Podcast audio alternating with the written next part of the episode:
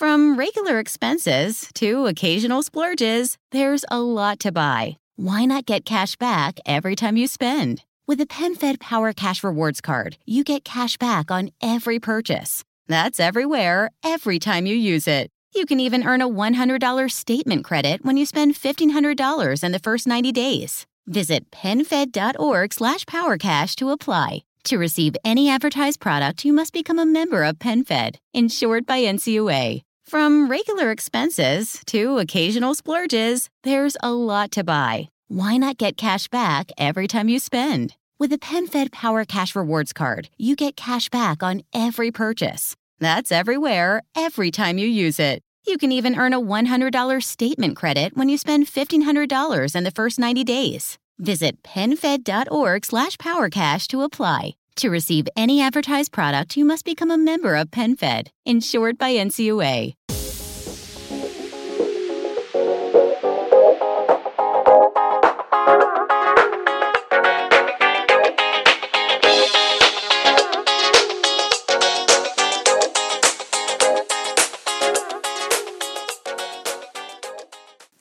E salve a tutti ragazzi e ben ritrovati in questa nuova puntata del podcast tecnologico di Insta News. Oggi sono molto euforico, come dice il meme di internet, scherzi a parte.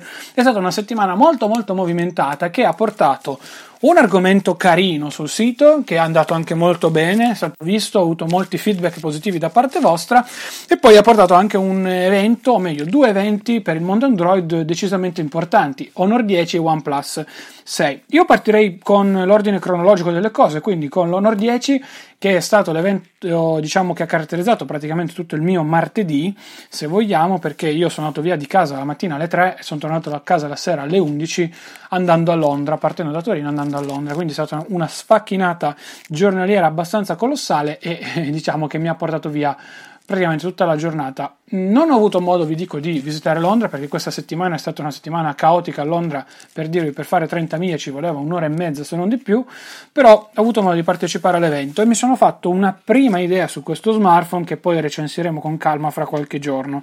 Allora, vi dico che secondo me a 399 euro non ha uguali, questo lo dico senza ombra di dubbio sin da subito perché è uno smartphone direi molto molto molto molto molto concreto Ecco.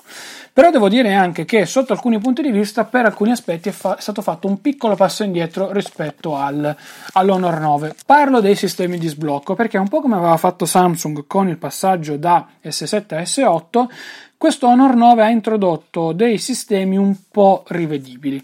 Adesso non vorrei che fosse tutto limitato a una, una imperfezione software che deve ancora essere diciamo sistemata ma ne parleremo un po' più avanti però è stato introdotto un sensore per il riconoscimento del viso che funziona bene riconosce 8 volte su 10 non è velocissimo questo, questo va detto um, e che comunque vi permette diciamo di bypassare l'utilizzo dell'impronta digitale. L'impronta digitale che adesso è posta sempre nella parte inferiore della cornice eh, anteriore con un sensore ultrasonico. Allora, io su uno smartphone così compatto, sono sincero, poi parliamo anche del sensore, non avrei messo questa cornice inferiore così ampia. Quel sensore, diciamo, ultrasonico, come lo definisce anche la stessa Honor, l'avrei lasciato nella parte centrale del retro dello smartphone. È vero, lo andava a rendere un po' più brutto, ma paradossalmente si poteva integrare la scritta Honor all'interno del sensore, quindi farlo diventare un elemento di eh, di, di, design, ecco, per poi permettere di avere una cornice uniforme su tutto il display anteriore ad avere uno smartphone praticamente molto simile ad iPhone 10. Questo secondo me era l'idea migliore. Il sensore ultrasonico devo dire che se venite dall'Honor 9 è tutta un'altra cosa. L'Honor 9 sfioravate leggermente il telefono era sbloccato, era fantastico da quel punto di vista. 10 su 10 prendeva sempre l'impronta correttamente, non aveva mai avuto un problema, mai. Questo sensore ultrasonico invece diciamo che funziona in questo caso 9 volte su 10, non 10 su 10, questo, questo, lo voglio dire, e poi non è precisissimo perché poi è molto piccolo, è molto stretto, quindi è anche molto sensibile a come avete registrato la vostra, impor- la vostra impronta. E io vi dico che paradossalmente per quanto non ami lo sblocco con il viso alla fine tendo ad utilizzare sempre lui però anche in questo caso ad esempio ho provato mi ha detto utilizza l'impronta per effettuare lo sblocco perché il telefono non mi ha riconosciuto come vi dicevo secondo me sul die- dal 10-10 che era stato con l'Honor 9, qua è stato fatto un piccolo passo indietro. Mi dispiace da questo punto di vista perché l'Honor 9 aveva fatto scalpore per questo, per questo aspetto, però diciamo che Honor ha voluto fare questo, questo piccolo passo, passo indietro. Io fosse stato in loro avrei spostato e mantenuto un sensore simile a quello dell'anno scorso nel retro avrei ridotto la cornice inferiore per avere uno smartphone uniforme, rimediavo ancora qualche millimetro di spazio e rendevo lo smartphone ancora molto più compatto. Veniva fuori, secondo me, un, un, gioiellino ancora più bello di quant'è perché comunque tutto sommato è uno smartphone molto molto bello. Ha un frame in metallo morbido comodo da tenere non è spigoloso come tanti smartphone ha le curvature laterali che permettono di impugnarlo devo dire in maniera quasi perfetta ha le dimensioni giuste anche per utilizzarlo tutti i giorni sebbene comunque il 19 noni del display anteriore sia difficile da andare a gestire perché è vero che è ben bilanciato e quindi anche con un pollice spostando leggermente la mano riuscirete ad arrivare su in alto, però comunque va detto che mh, mm, non è iper comodo, iper facile da gestire con una singola, con una singola mano. Ecco, bisogna fare un piccolo step, un piccolo step in più da questo punto di vista.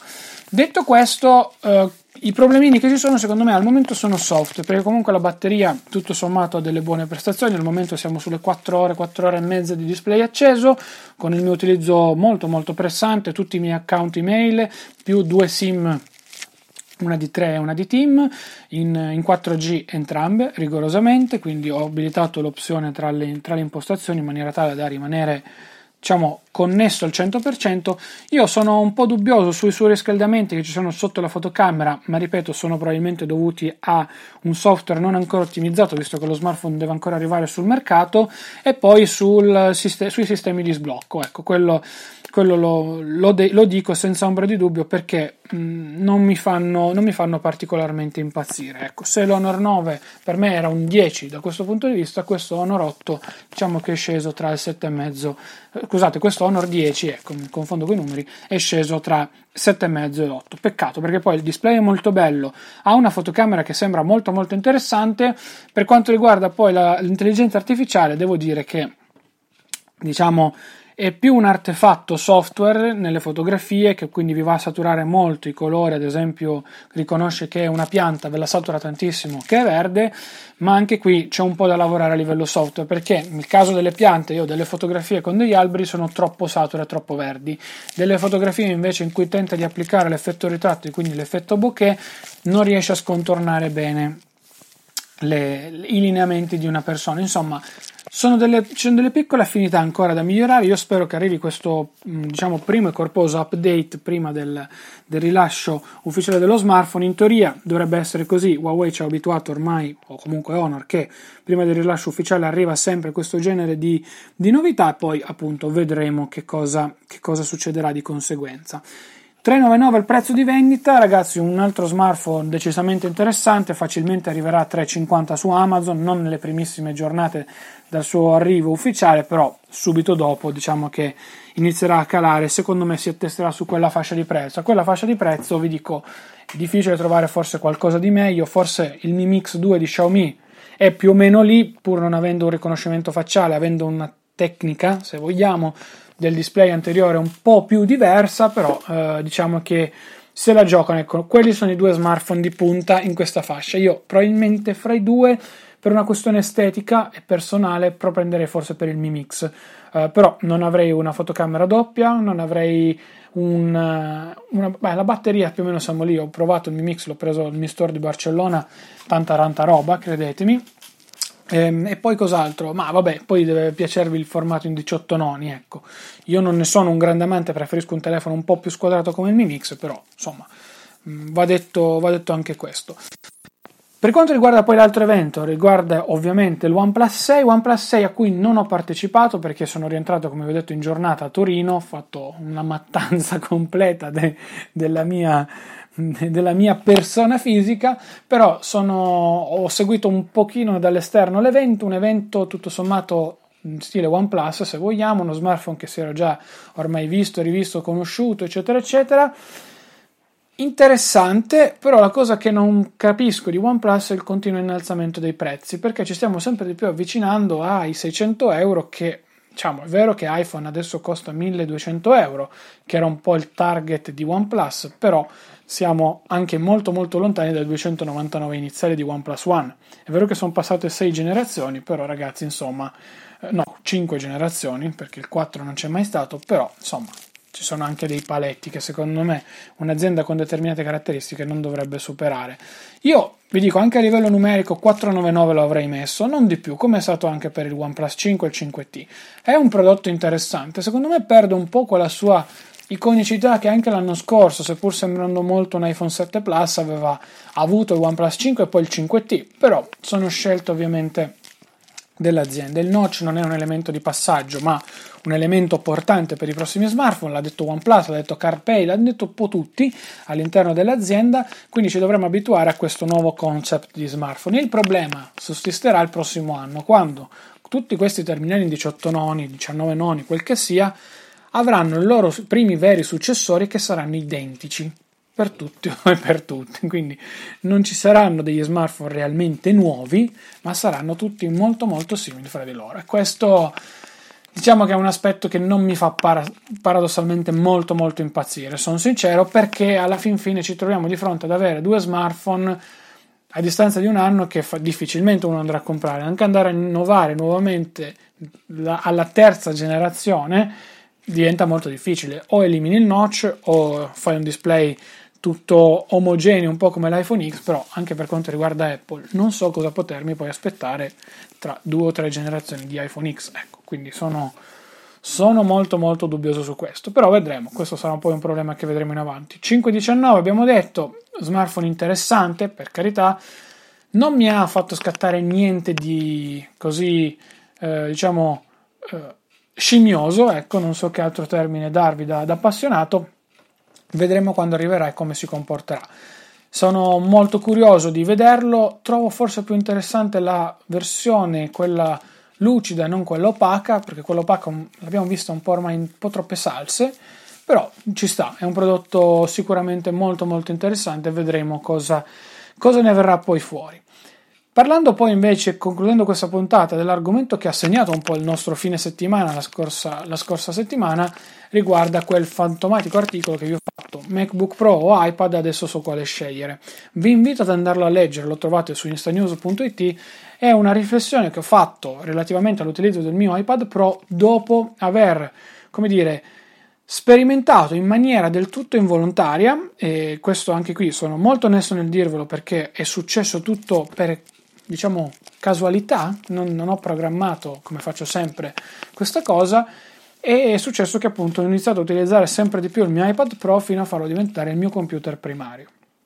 Il mio MacBook è nella, nella mia custodia, nel, nel, cassetto da più di un mese, se non sì, un mese o comunque siamo lì, eh, che non lo utilizzo perché comunque ho dei problemi alla tastiera che Apple ha in parte risolto, in parte non si sa, ecco, è un problema, Apple non ci vuole fare niente, ma cercherò poi di trovare io una soluzione a mio modo. Um, ma allo stesso tempo ho scoperto un prodotto, un 2 in 1, perché secondo me anche questo è stato un grande vantaggio dell'iPad, quindi di essere touch, comodo, comodo relativamente perché parliamo comunque di un 13 pollici, però facilmente trasportabile e leggero rispetto a tanti altri computer. Poi con il modulo della SIM integrato, eh, 128 GB, insomma tante comodità che mi hanno permesso pian piano di utilizzarlo sempre di più, di effettuare sempre più operazioni, di fare tanti tanti tanti step fino ad averlo praticamente come unico dispositivo da qui a appunto un mese. Lo faccio caricare tutti i giorni, quindi ho anche un caricatore tendenzialmente più piccolo di quello del Mac, ho lo stesso cavo che quello del mio iPhone, quindi posso caricarlo in questa maniera molto molto comoda e devo dire anche intelligente perché io mi porto via un cavo e semplicemente magari due alimentatori. Poi ha una batteria che è infinita, mi permette di stare fuori tutto il giorno tranquillamente senza occuparmi di dover ah, cercare magari una presa.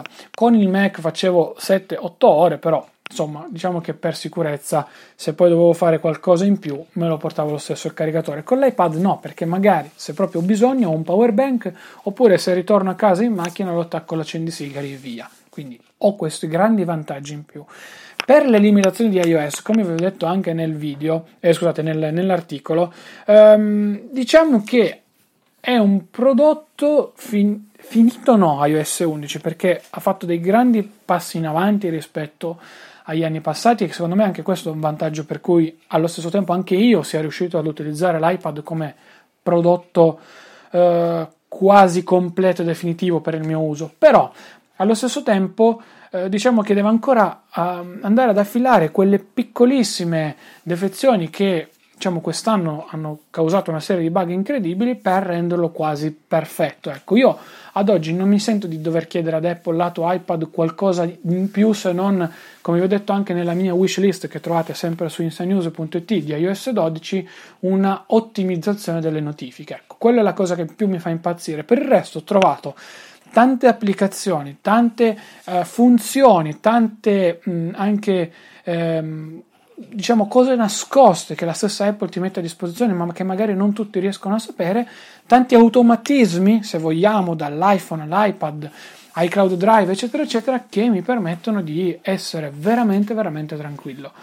So che paradossalmente è una cosa quasi impossibile da dire considerando che parliamo di un iPad che per tanti è il dispositivo più controverso del mondo e, come ho detto anche nell'articolo, molti vengono definiti folli coloro che utilizzano questo, questo genere di prodotti, però io vi dico ragazzi che paradossalmente mi ci sto trovando talmente tanto tanto bene che cavolo, eh, ho dimenticato di utilizzare il Mac, ho dimenticato nel, in questo periodo anche di, come vi ho detto, anzi mi ha permesso di staccarmi dal, con lo smartphone lato, eh, lato lavorativo, quindi usare lo smartphone solo per effettivamente andare a eh, utilizzarlo come smartphone per i social, per condividere le, le mie, i miei pensieri e, e, basta. Quindi lato lavorativo è tutto lì sopra. Quasi paradossalmente non mi devo più portare dietro il secondo telefono perché faccio tutto con l'iPad da gestire LinkedIn, tutta la posta,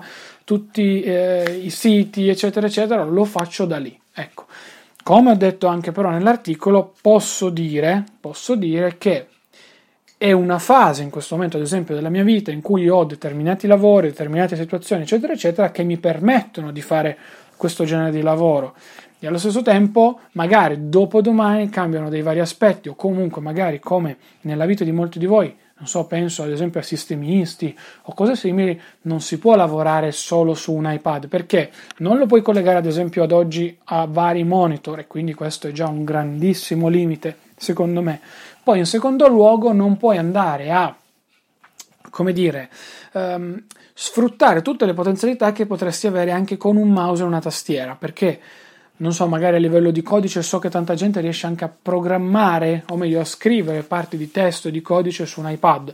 Io ho fatto provare anche a mio fratello che lui vuole studiare quello all'università anche, quindi diciamo è un po' dentro questo mondo, diciamo che non gli riesce propriamente bene Probabilmente è solo questione di abitudine, ecco, su questo ci arrivo anche un, tra, tra un secondo, però capisco che bisogna avere determinate situazioni alle spalle, anche a livello lavorativo, personale e quant'altro, che vi permettano di poter lavorare con un iPad. Io ad oggi, che sono un giornalista e uno studente magistrale di economia a Torino, mi trovo benissimo perché faccio tutto quello che devo svolgere nella mia vita quotidiana e lavorativa con questo prodotto.